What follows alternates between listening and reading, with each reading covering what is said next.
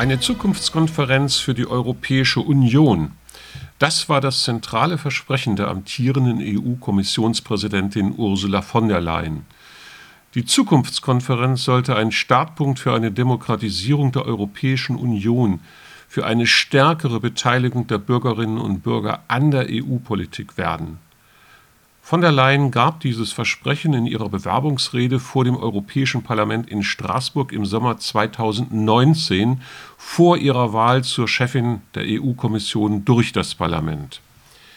Bereits 2020 sollte dieses Projekt starten, und zwar am Europatag, also am 9. Mai 2020. Corona-bedingt musste der Start verschoben werden. Der zweite und endgültige Starttermin für die Konferenz zur Zukunft der Europäischen Union ist nun der Europatag 2021. In diesem Podcast spricht der linke Europaabgeordnete Helmut Scholz über die Konzeption, über die geplante Arbeitsweise und über die Ziele dieser Konferenz. Ja, vielleicht zur Einführung. Ich halte es für ganz wichtig, dass zum ersten Mal überhaupt in der Geschichte der Europäischen Union ein gemeinsamer Ansatz der drei Institutionen, also der beiden Co-Gesetzgeber, Europäischer Rat und Europäisches Parlament und die Kommission gemeinsam sich darauf verständigt haben, einen sehr breiten bürgergestützten Dialog zu Kernfragen, wie soll es weitergehen in Europa mit der Europäischen Union, sozusagen geeinigt haben und den jetzt auf den Weg bringen wollen. Das war eigentlich schon der Ausgangspunkt für den 9. Mai, du hast es schon gesagt, des letzten Jahres. Vielleicht muss man auch in Rechnung stellen, hat die Pandemie natürlich auch Auswirkungen gehabt auf eine stringentere, gezwungene Verständigung zwischen den drei Institutionen bis zum 9. Mai 2020 hinzubekommen.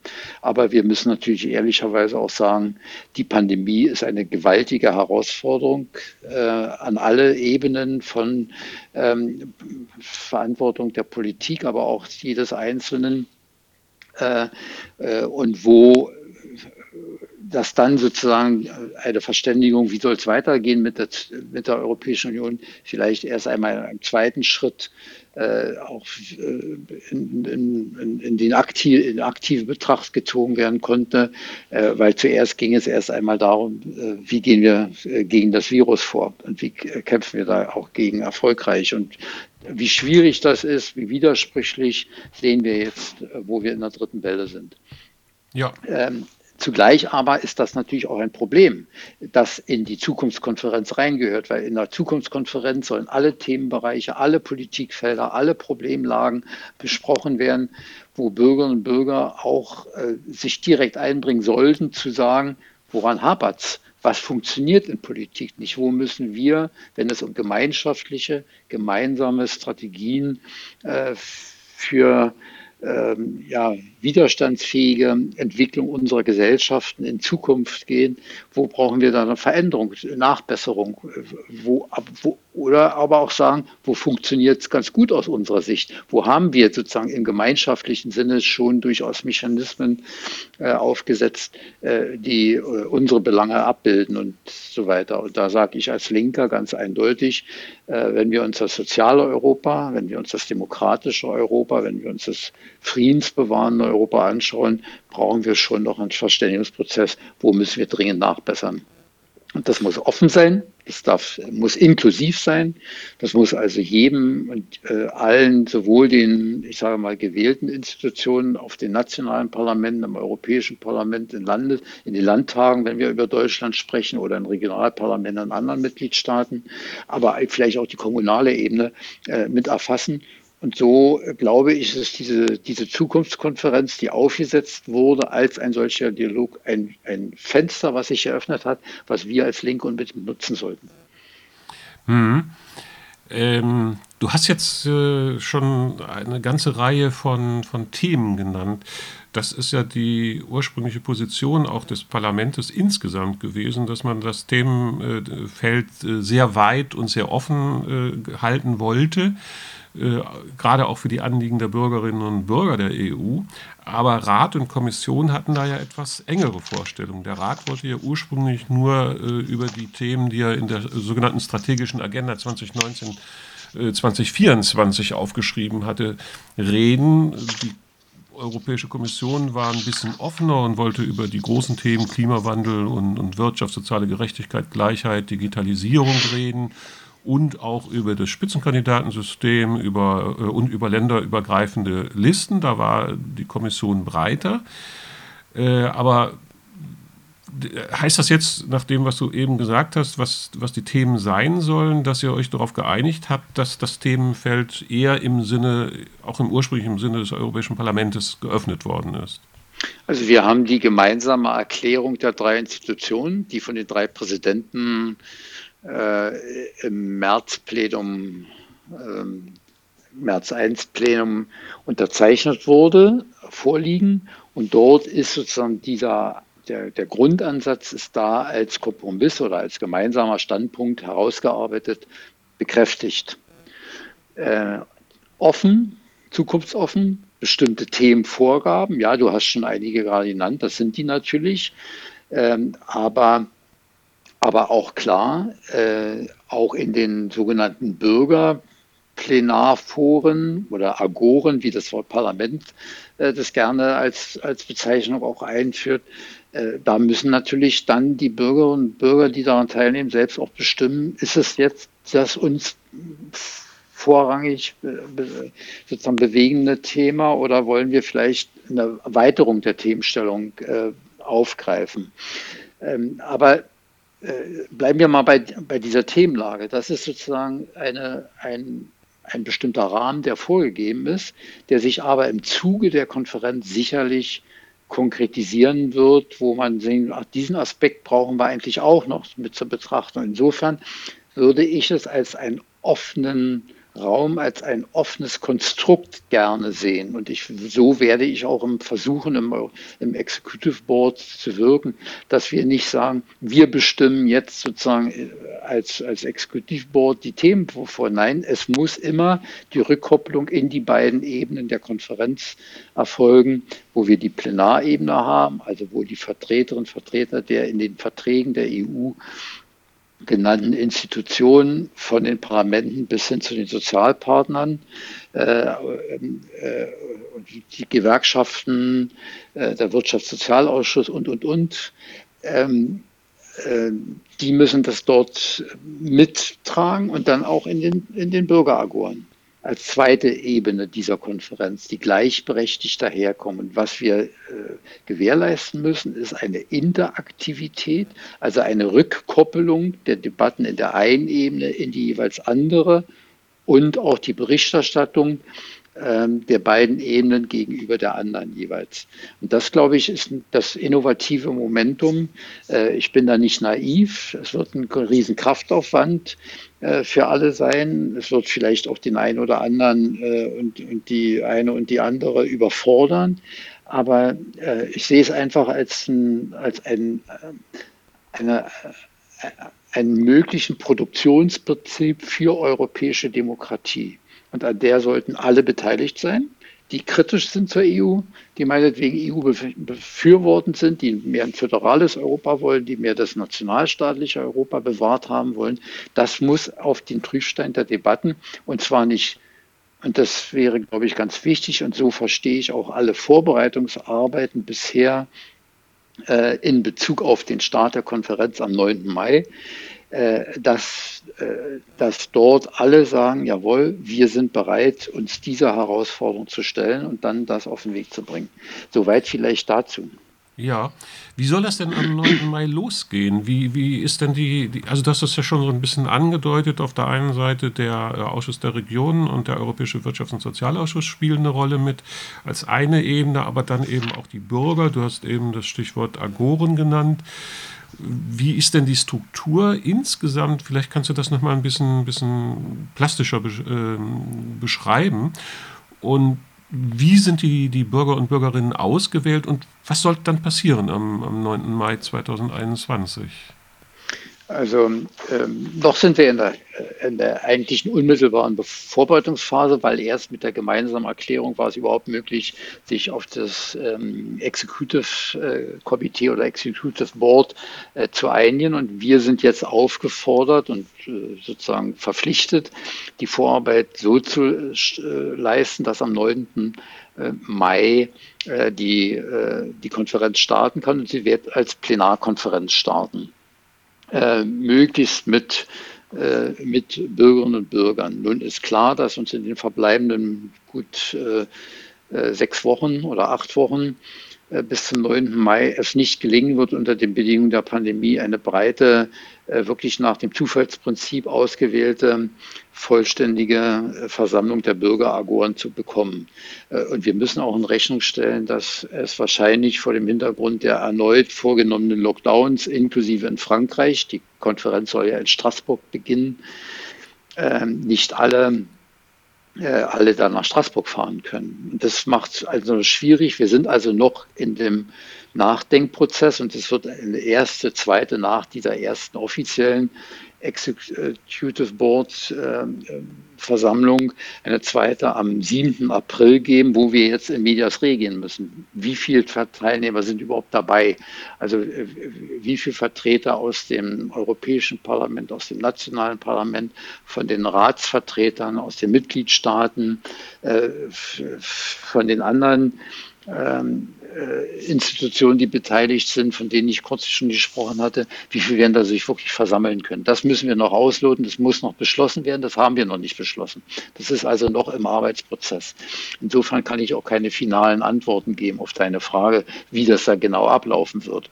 Auf alle Fälle ist klar, es wird ein Executive Board Treffen geben, zu vorbereiten. Es wird ein Treffen geben der sogenannten der Korkusse der politischen Strukturen, also wo Vertreterinnen aus dem Europäischen Parlament und aus den nationalen Parlamenten natürlich auch nochmal miteinander über ihre Vorstellungen, ihre Hoffnungen, ihre Vorschläge für den Verlauf der Konferenz umreißen werden.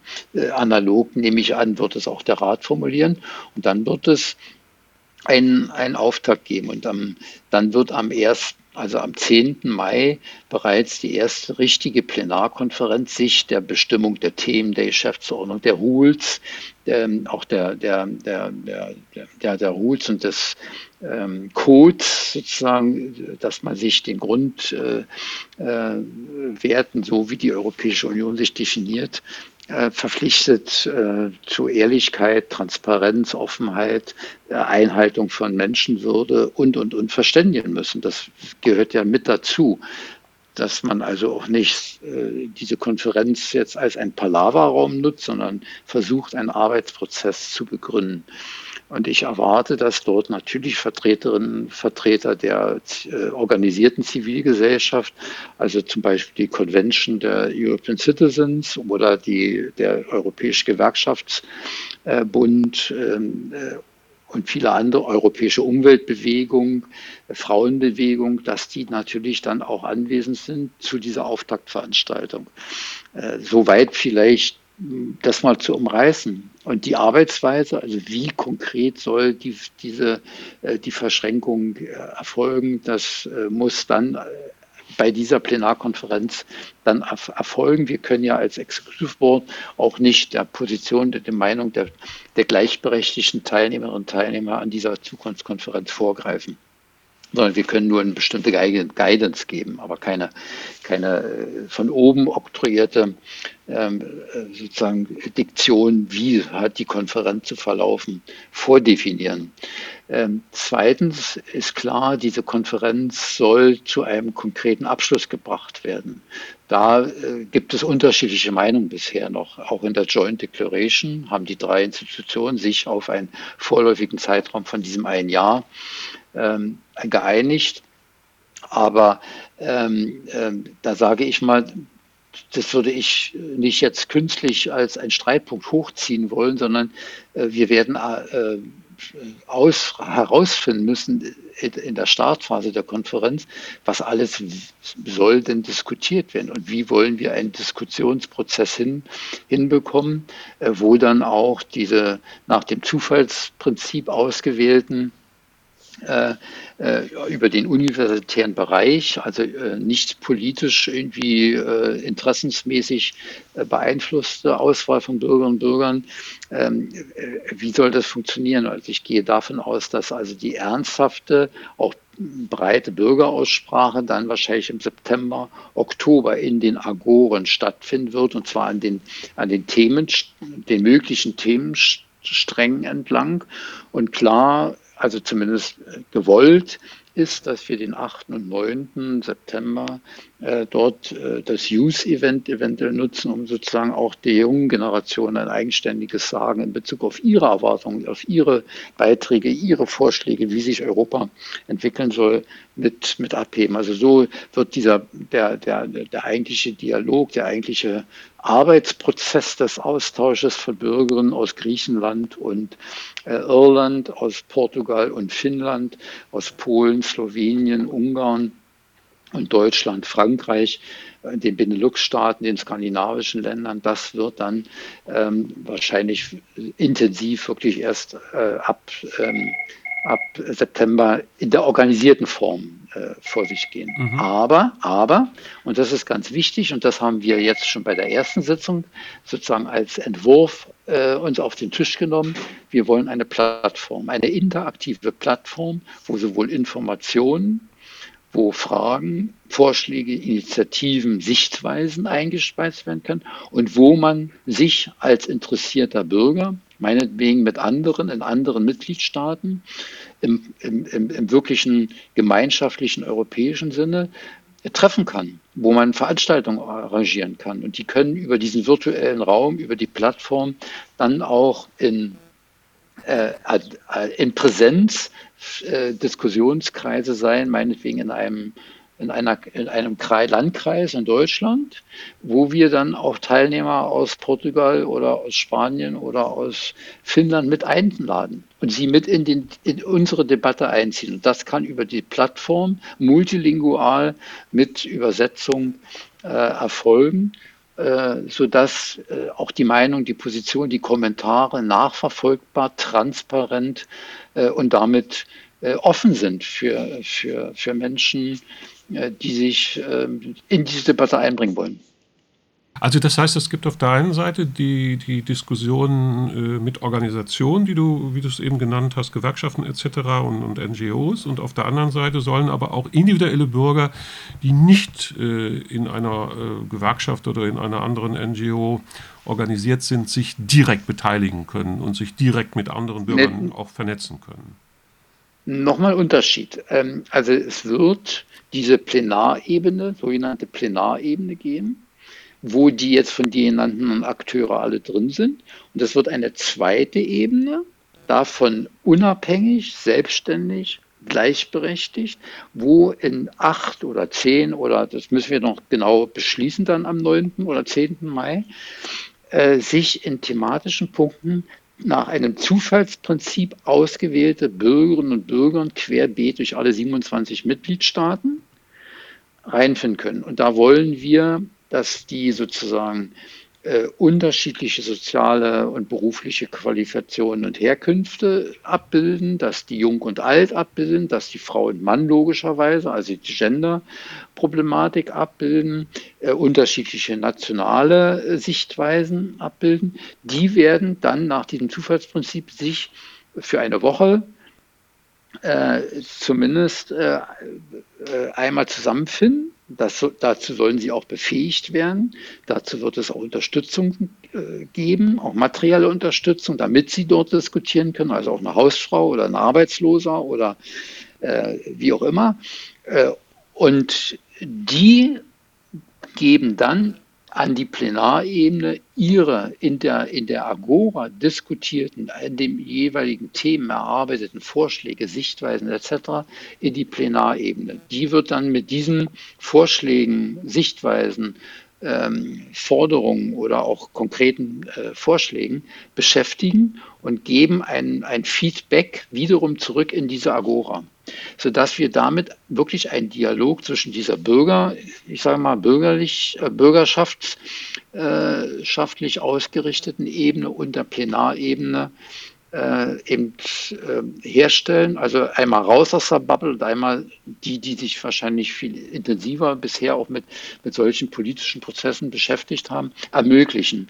Und daraus soll dann auch eine weitere Ebene dann erfolgen, sodass es dann wiederum ein Feedback geben wird, damit wir zu einem im Verlauf dieses für ein Jahr erstmal konzipierten Konferenzstruktur wir dann wirklich zu einem Ergebnis kommen. Und die Plenarebene, das ist dann einerseits das Europäische Parlament, die Institutionen und Ausschuss der Regionen und also Wirtschafts- und Sozialausschuss.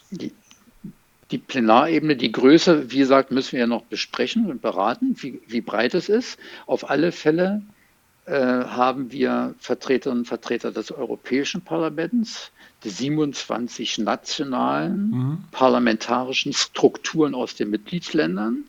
Da haben wir dann zu vergegenwärtigen, dass natürlich in Deutschland wir ja nochmal die Frage Bundestag, Bundesrat haben oder aber die Landtage. Das muss dann aber auch auf der deutschen, also in Deutschland nochmal besprochen werden. In Frankreich haben wir dann die Assemblée Nationale, die vertreten sein wird, oder aus Polen den Sejm.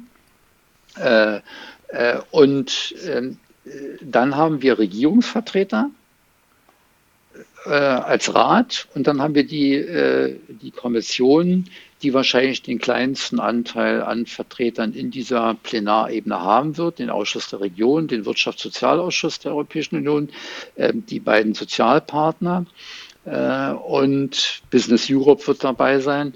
Und ich setze mich nachhaltig dafür ein, dass wir dann darüber hinaus auch noch Vertreter, zumindest als permanente Observer dieser Plenarebene aus der organisierten Zivilgesellschaft haben, also ich sage mal die europäischen Dachverbände der Umweltbewegung, der Women's Lobby etc. So, und die zweite Ebene, gleichberechtigt, gehört zu dieser Zukunftskonferenz, ist diese Bürgeragora oder sind diese Bürgeragoren. Und die müssen mit interaktiv sein. Und die von mir genannte Plattform, die wird zusätzlich geschaffen, damit auch neben dieser eigentlichen Konferenzstruktur Bürgerinnen und Bürger Möglichkeit haben, sich einzubringen in diese Debatte. Und die Konferenz wird aufgerufen sein, und wir werden noch darüber entscheiden müssen, wie machen wir eigentlich eine Sammlung dieser dort zum Ausdruck gebrachten Meinungen, Vorschläge und Sichtweisen. Wie holen wir die wiederum rein in die Debatten der Plenarkonferenz? Ja, das ist, jetzt wird mir das auch langsam etwas klarer. Es ist ja nicht so ganz einfach sich erschließende Struktur. Ja, ist ja auch völlig neu. Also sowas haben wir noch nie gemacht. Ja. Aber es klingt es soll auch die Fehler, die vielleicht in Frankreich gemacht wurden bei den dortigen Bürgerdialogen, dass die sich eben nicht dann aufgehoben fanden, oder die Monothemen Bürgerdialoge, die in Irland stattgefunden hatten, das muss darüber hinausgehen. Wir haben ja also eine Themenvielfalt. Wir haben eine Multilingualität, wir haben eine Multinationalität. Und wie machen wir das produktiv?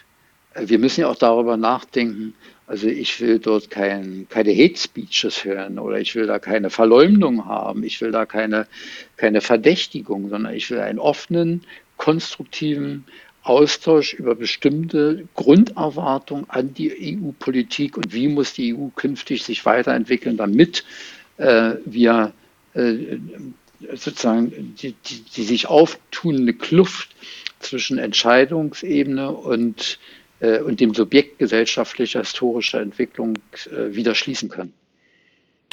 Das Ganze ist ja ursprünglich auf 2 Jahre geplant gewesen als Konferenz, als Projekt. Jetzt hast du erstmal die Startphase beschrieben. Das bedeutet aber dann doch, dass sich noch weitere Versammlungen, weitere Treffen, weiterer Austausch anschließen muss. Oder sehe ich das falsch? Nee, also ist richtig. Also wir haben jetzt erstmal natürlich im ersten Meinungsaustausch gesagt, okay, in diesem Jahr brauchen wir sicherlich 3-4 richtige Plenartagungen der Plenarebene. Das heißt, wir werden auch 1 oder 2 Bürgeragoren Wochenenden oder Wochen haben, dazwischen das Ganze. Und dann werden wir sehen, wie weit kommen wir im Jahr 2021 unter den Bedingungen auch der Pandemie noch. Wie weit gehen wir dann rein? Der französische Präsident, der hatte ja mal die Idee auch mitgeboren zu dieser Konferenz. Der möchte natürlich die französische Ratspräsidentschaft nutzen, um da auch vielleicht für sich ein bisschen Licht auf die Präsidentschaftswahlen fallen zu lassen. Ich warne aber davor, dass wir diese Zukunftskonferenz zum Spielball nationaler politischer Wahlkampagnen oder Sichtweisen machen. Natürlich wird die französische Ratspräsidentschaft, sie ist ja mit auch jetzt in dieser im Executive Board mit vertreten als Staatenvertreter Frankreichs. Die haben natürlich ein Interesse, sie haben auch ein Gewicht dann als Ratspräsidentschaft, das Ganze, die Konferenz erfolgreich weiterzutreiben. Aber deswegen sage ich mal, ich würde mich zum gegenwärtigen Zeitpunkt nicht verkämpfen wollen an der Länge der Konferenz, sondern ich würde schon auf den Inhalt schauen. Und ich würde jede und jeden aufrufen, wenn ihm an einer Verbesserung von Politikfähigkeit unseres Alltags geht, sich damit einzubringen. Und dann werden wir sehen, dann werden wir entscheiden müssen. Und insofern ist ja dann der Teilnehmer in den beiden Bürgeragora und Plenarkonferenzebene Beteiligte selbst auch mitentscheidend, wie wird das Ganze vorangetrieben. Und das Executive Board wird bestimmte Guidance geben, wird bestimmte Entscheidungen treffen müssen und können. Aber letztendlich entscheidet dann die Plenarebene über den Folgeprozess. Und nach diesem, sei es ein Jahr, 2 Jahre, da will ich jetzt gar nicht drüber streiten, oder 1,5 Jahre, muss sich ein Folgeprozess anschließen. Als Folgeprozess haben wir in den Verträgen gegenwärtig entweder den Konvent oder eine Regierungskonferenz. Es muss also auch geklärt werden, wie soll denn mit dem Ergebnis der Konferenz umgegangen werden. Aber da ist es vielleicht gegenwärtig noch zu früh zu sagen, es muss die oder jene Form sein. Auf alle Fälle muss klar sein, dass die Ergebnisse der Konferenz in einem konkreten gesetzgeberischen Prozess überführt werden, der dann konkrete, handhabbare und abstimmbare Ergebnisse produziert und möglichst Einfluss hat auf die Europawahlen 2024. Denn wir wollen ja zukunftszugewandt. Wir wollen Veränderungen ermöglichen. Und nichts wäre schlechter, dass dann die Europawahlen nach dem alten Modus nur ablaufen. Ja, vielleicht, du hast jetzt schon ein paar Mal den Begriff genannt, Executive Board. Vielleicht kannst du noch mal kurz sagen, was ist das genau, wer gehört dazu und was sind eigentlich die Aufgaben, die dieses Board hat? Also das Board besteht jetzt aus 3 Vertretern des Europäischen Parlaments, 3 Vertretern des Rates und 3 Vertretern der Kommission. Die sind stimmberechtigt. Aber das Europäische Parlament war von Anfang, das ist der Kompromiss, auch in dieser Joint Declaration erfasst. Das Europäische Parlament war sich von Anfang an sehr einig sogar darin, dass neben den Schirmherren, den 3 Präsidenten von Rat, Kommission und Parlament, diesen 3 Vertreterinnen, natürlich die 7 Fraktionen abgebildet sein müssen. Also alle Fraktionen, alle politischen Familien müssen das Recht haben, ja irgendwie in dem Executive Board mitzuwirken, weil es geht ja um eine Zukunft sozusagen ringende Veranstaltung und die muss sich auch durch dieses Executive Board ringen. Und deshalb sind dann die Observer-Ebenen eingeführt worden, die, das ist das Selbstverständnis zumindest im Europäischen Parlament, in den Vorbereitungen für die Executive Board-Sitzung gleichberechtigt dann darum ringen, wie bringen wir uns ein als Parlament in die Arbeit des Executive Board. Und dazu gehören dann eben Vertreter aller 7 Fraktionen. So ist es jetzt beim Rat auch. Also die 3 stimmberechtigten Mitglieder des Boards ist die Trio-Präsidenz, die gegenwärtige, also Portugal, Slowenien und Frankreich, und dann die 4 als Observer, 4 nachfolgenden Rotating Presidency, also Ratspräsidentschaften. Das ist Schweden, Belgien, Slowakei, Tschechien, Slowakei, glaube ich. Ja, und die Observer, die haben, du hast ja schon gesagt, es gibt die stimmberechtigten Leute, die Observer, dürfen die nur zugucken, nur observieren oder dürfen die auch mit diskutieren, haben die mit Sprache? Also wir werden sehen, wie sich das im Laufe der Zeit entwickelt. Die Auftaktsitzung war so, dass wir durchaus die Möglichkeit hatten, uns alle einzubringen. Und zwar alle Observers haben gesprochen, auch die vom COSAC, auch die vom Gewerkschaftsbund. Also alle im Ausschuss der Region haben sich alle zu Wort gemeldet, haben sich vorgestellt, haben nochmal ihre Sichtweise auf die Konferenz dargestellt. War also eine sehr freundschaftliche, sage ich, oder freundliche, offene Debatte. Und natürlich sind auch schon die ein oder anderen unterschiedlichen Sichtweisen auf die Konferenz, gerade auch aus der Ebene der nationalen Sichtweisen klar geworden. Das wird abzuwarten sein, wie sich das entwickelt. Wir gehen davon aus, dass wir als Observer durchaus auch Wortmöglichkeiten haben, das mitdiskutieren können, um damit eine relativ konstruktive Beschlussfassung auch im Export für den einen oder anderen zu treffenden Schritt entwickeln können. Aus einer deutschen Perspektive klingt das natürlich ein bisschen, ja, ungewohnt. Du hast eben gesagt, alle Fraktionen des Europäischen Parlaments sind eingebunden. Demokratietheoretisch ist das korrekt, aber es gehören eben auch die Fraktionen von Marie Le Pen dazu. Es gehören die ultrarechten Fraktionen, AfD und Ähnliches dazu.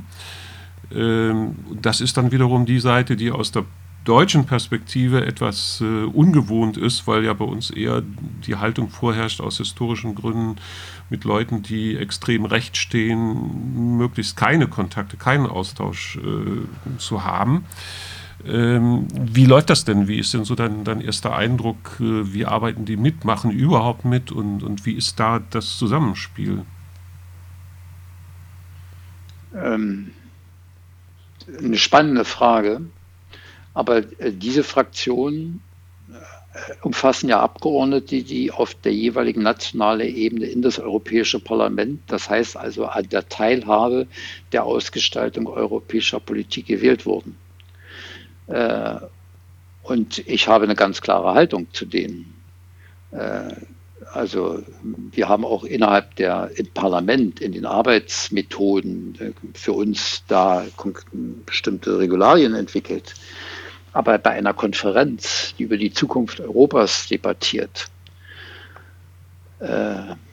bestimmte Wählergruppen, Sichtweisen auf der nationalen Ebene auszuschließen, wäre von vornherein eine Unterminierung des Projekts. Wird also darauf ankommen, auch im Dialog, auch in der ernsthaften und erbitterten Auseinandersetzung mit sehr unterschiedlichen Vorstellungen, wo soll künftig die Zukunft und wie soll zukünftig die Zukunft Europas bestimmt werden, erfordert dann natürlich auch eine aktive, demokratische Positionierung aller anderen Kräfte, die da mitmachen, um miteinander deutlich zu machen, wo sehen wir die Zukunft der EU. Und das hoffe ich, und da bin ich doch sehr optimistisch gestimmt, dass in diesem Dialog jene Kräfte deutlicher formulieren können, wie soll künftig ein soziales Europa aussehen, dass auch die Fehler einer neoliberalen Austeritätspolitik auf den Prüfstand dieser Konferenz stellt, wenn es um Wirtschaftspolitik geht, wenn es um die Frage der künftigen Wertschöpfung, wenn wir über die digitalen Entwicklungsformen in der Wirtschaft sprechen, wenn wir über die Fehler warum konnten wir bisher keine gemeinschaftliche Flüchtlings-Migrations-Asylpolitik bewegen, die menschlich mit den Menschen, die aus Not gezwungen sind, auf den europäischen Kontinent zu fliehen, wie gehen wir damit um? Wie finden wir denn da Mechanismen, dass es künftig anders wird? Das sind doch brennende Themen unserer aktuellen Debatten in den Mitgliedstaaten. Und da gehört sozusagen auch die Auseinandersetzung mit Andersdenkenden genauso hinzu, wie die Meinung, dass man sozusagen hier gemeinsam um eine Perspektive ringt. Und deshalb daran wird eigentlich die Größe und die Dimension dieser Konferenz deutlich, was auf dem Spiel steht. Und ich warne auch davor zu meinen, man kann über die gegebenen existierenden Strukturen allein vorbestimmen, dass man die außen vor hält. Das wird nicht gelingen. Also wie gehen wir mit Ungarn weiterhin um? Wir wollen den Rechtsstaatsmechanismus. Jawohl, wir brauchen eine Stärkung der Fähigkeit, auch mit der Verletzung von Rechtsstaatsprinzipien umzugehen. Warum hat die Europäische Union es zugelassen, dass Polen sich beim Eintritt in die Mitgliedschaft der Europäischen Union ein Opt-out von den Grundrechten der Europäischen Union, der Grundrechtecharta, erlauben durfte? Also welche Interessen spielen denn da die Rolle? Sind es wirklich nur die Interessen des freien Marktes, der wirtschaftlichen Unternehmung? Oder sagen wir, nein, wir brauchen auch Instrumente und Instrumentarien, die in diese Richtung neue Weichenstellungen ermöglichen. Und ich glaube, unter dem wird es nicht zu machen sein. Also was mir immer wieder auffällt, ist, wenn man nach Osteuropa oder Südosteuropa fährt, gibt es auch eine Konfliktgeschichte, eine lange Konfliktgeschichte. Aber die läuft ganz anders. Die Europäische Union gruppiert sich ja in der Regel um die Konfliktgeschichte Deutschland, Frankreich und eben Benelux-Länder. Das hat historisch alles seinen Sinn, aber je größer die EU wird, umso facettenreicher wird ja auch die Konfliktgeschichte. Also wenn man sich die Zeit nach dem Ersten Weltkrieg 1918 bis 1923 anschaut, da ist der Krieg ja in Ost- und Südosteuropa noch ein ganzes Stückchen weitergegangen und hat ja auch noch viele, viele Opfer gefordert. Ich habe manchmal den Eindruck, dass es nicht gut ist, dass diese Konfliktgeschichte ausgeblendet wird. Da wäre ja eigentlich die Zukunftskonferenz ein Ort, wo man auch diese Konfliktgeschichten in die EU integrieren, also in die Erzählung sozusagen, in das Narrativ der EU integrieren könnte. Und ich fände das deshalb für sehr wichtig, weil die EU sich ja als ein Projekt versteht, das Konflikte, politische Konflikte und sonstige Interessenskonflikte eben politisch lösen will und nicht weiterhin auf dem Schlachtfeld. Also da kann ich nur sagen, ja. Und ich glaube, insofern ist ja auch sozusagen die Idee und dann sozusagen die Erarbeitung eines Konzepts für diese Konferenz durchaus der Erkenntnis geschuldet, weil sich so viel verändert auf dem europäischen Kontinent, weil wir 17 Jahre Mitgliedschaft vieler mittel- und osteuropäischer Staaten in der Europäischen Union, wenn wir das Gros jetzt nehmen, seit 2004, die ja ganz anders heute auch aktiv in der Ausformung der EU-Position einbezogen sind, dann brauchen wir auch eine Anpassung an diese Fragen. Und ich glaube schon, dass es höchste Zeit ist, dass diese Zukunftskonferenz oder diese Konferenz in der ausgelotet werden soll. Und zwar nicht in stillen Kämmerlein und nur in Regierungen der Mitgliedstaaten, sondern wo einfach auch gefragt wird, ja, was wollen wir künftig sein? Ich meine, wir haben als Die Linke über die Republik Europa versus die EU ist eigentlich kein linkes Projekt. Auch ernsthaft schon begonnen, einen doch produktiveren Dialog zu führen, als wir es früher vielleicht in der linken Partei hatten. Und insofern bleiben diese Erfordernisse auf. Wie kann eine Linke, die eben ja leider gar nicht so stark ist in der Europäischen Union, aber aktiv auch sozusagen sich einbringen in den Prozess, um deutlicher zu machen, wir brauchen diesen demokratischen, wir brauchen den sozialen, wir brauchen den umweltpolitischen Ansatz, dass wir den sozial-ökologischen Umbau der Gesellschaften, den wir wollen, sich auch wiederfindet in der künftigen Ausgestaltung der Governance der Europäischen Union. Wie muss es neu geregelt werden? Wie kommen wir zur Entscheidung? Und da gehört die Traditionslinie aus den mittel- und osteuropäischen Staaten sicherlich unbedingt mit hinzu, weil sie andere Konfliktsituationen und Konfrontationen auch für europäische Politik mitbringen. Wer heute mal nach Ungarn fährt und so weiter, man weiß genau, welche wirtschaftlichen Unternehmungen aus den alten EU-Mitgliedstaaten dort das Sagen haben. Aldi, Rewe, Lidl ist an jeder dritten Straßenkreuzung auch präsent.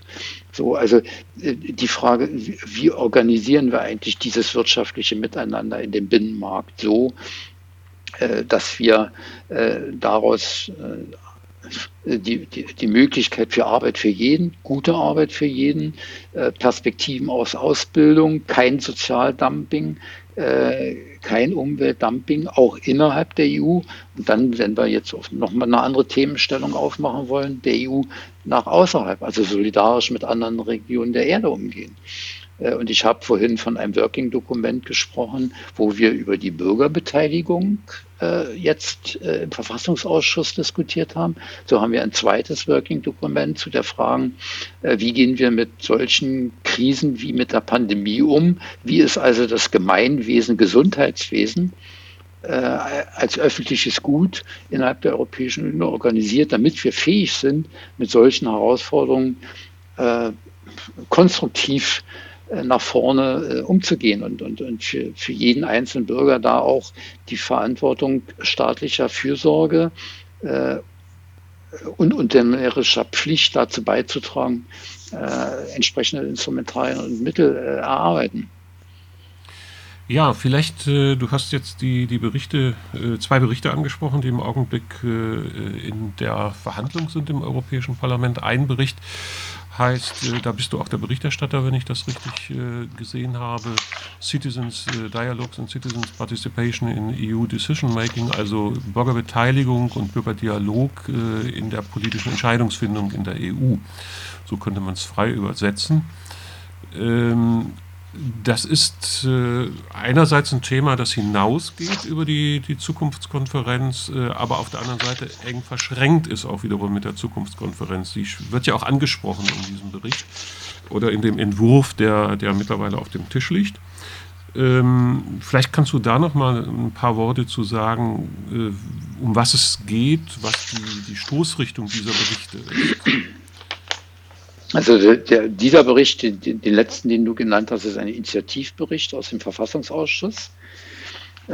Es gibt ja mal zu jedem Kalenderjahr eine Möglichkeit für jeden Ausschuss, wichtige Themen aus Sicht des Ausschusses, wozu Initiativberichte erarbeitet werden, um ein Thema voranzutreiben und die Kommission aufzufordern, dazu dann aktiv zu werden.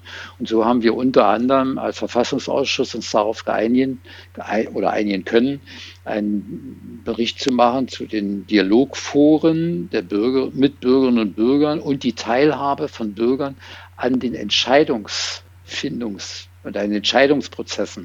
der EU.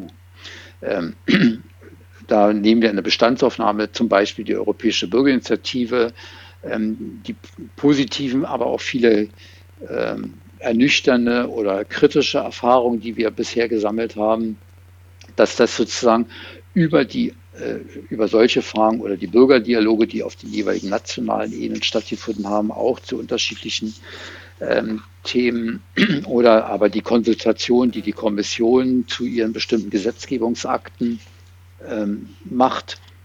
Die haben wir versucht zu analysieren, aufzugreifen. Wir sind in den Dialog mit einer ganzen Reihe von EU-weiten Demokratienetzwerken, Bürgerinitiativen, Netzwerken wie zum Beispiel Mehr Demokratie e.V. in Deutschland und anderen getreten, um mit ihnen gemeinsam darüber nachzudenken, was kann und wo sollte was wie verändert werden. Und das geht natürlich als Instrument, als Tool erst einmal unbeschadet, was die Zukunftskonferenz bringt, weit darüber hinaus oder daneben ist ein paralleler Prozess, der das auch ergänzen kann und der vielleicht auch Eingang finden sollte in die Debatten der Konferenz.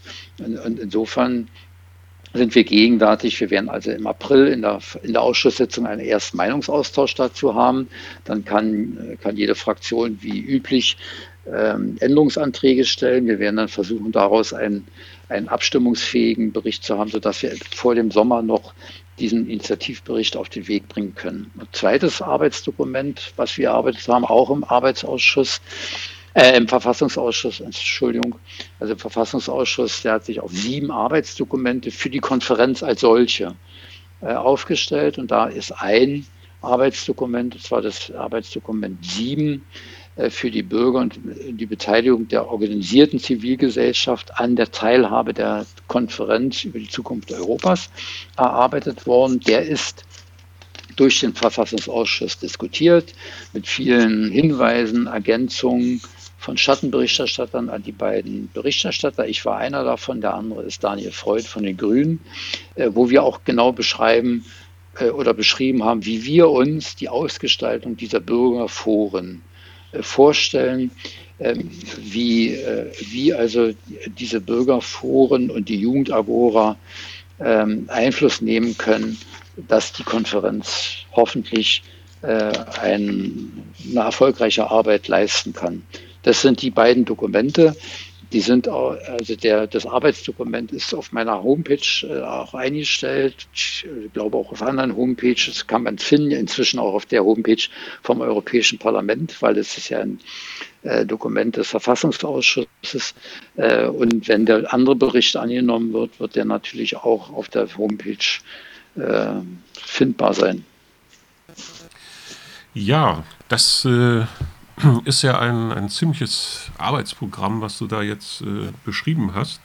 Ich finde es in jedem Fall sehr spannend und vielleicht ist es auch gar nicht so schlecht gewesen, habe ich, wenn ich so zurückblicke, vielleicht ist es auch gar nicht so schlecht gewesen, dass die Pandemie nochmal den Beginn dieser Zukunftskonferenz ein bisschen hinausgezögert hat.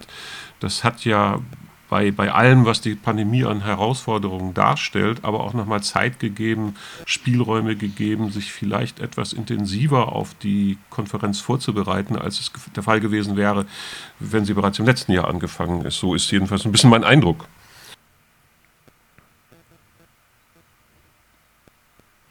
Ja, es wird uns auf alle Fälle zum Nachdenken zwingen. Und ich kann nur Danke sagen für die Möglichkeit, das hier ein bisschen sehr breit, vielleicht zu breit für unser Gespräch mal dargestellt zu haben.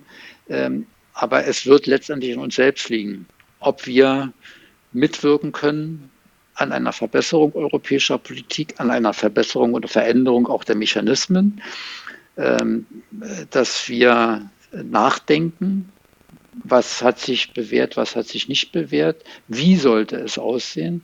Das heißt, die Frage, die eigentlich seit der Ablehnung des Verfassungsvertrages über die Europäische Union schwelt, wie soll ein anderes Europa möglich sein? Dazu kann die Konferenz einen bestimmten Raum schaffen. Und trotzdem werden wir natürlich auf allen Ebenen auch weiter arbeiten müssen, um eine Veränderung der Entscheidungen europäischer Politik im Interesse der Bürgerinnen und Bürger, aller hier lebenden Menschen, sozusagen so effektiv, so schnell, aber auch so gründlich und so notwendig und so weitsichtig wie möglich. Ich danke dir ganz herzlich für das Gespräch, Helmut. Das ist, du hast recht, das ist etwas umfangreicher geworden, als ich es ursprünglich auch selbst im Blick gehabt habe. Aber auf der anderen Seite, um zu verstehen, wie diese Zukunftskonferenz angelegt ist, wie sie funktioniert, wie sich Bürger und Bürgerinnen beteiligen können und auch Einwohner und Einwohnerinnen.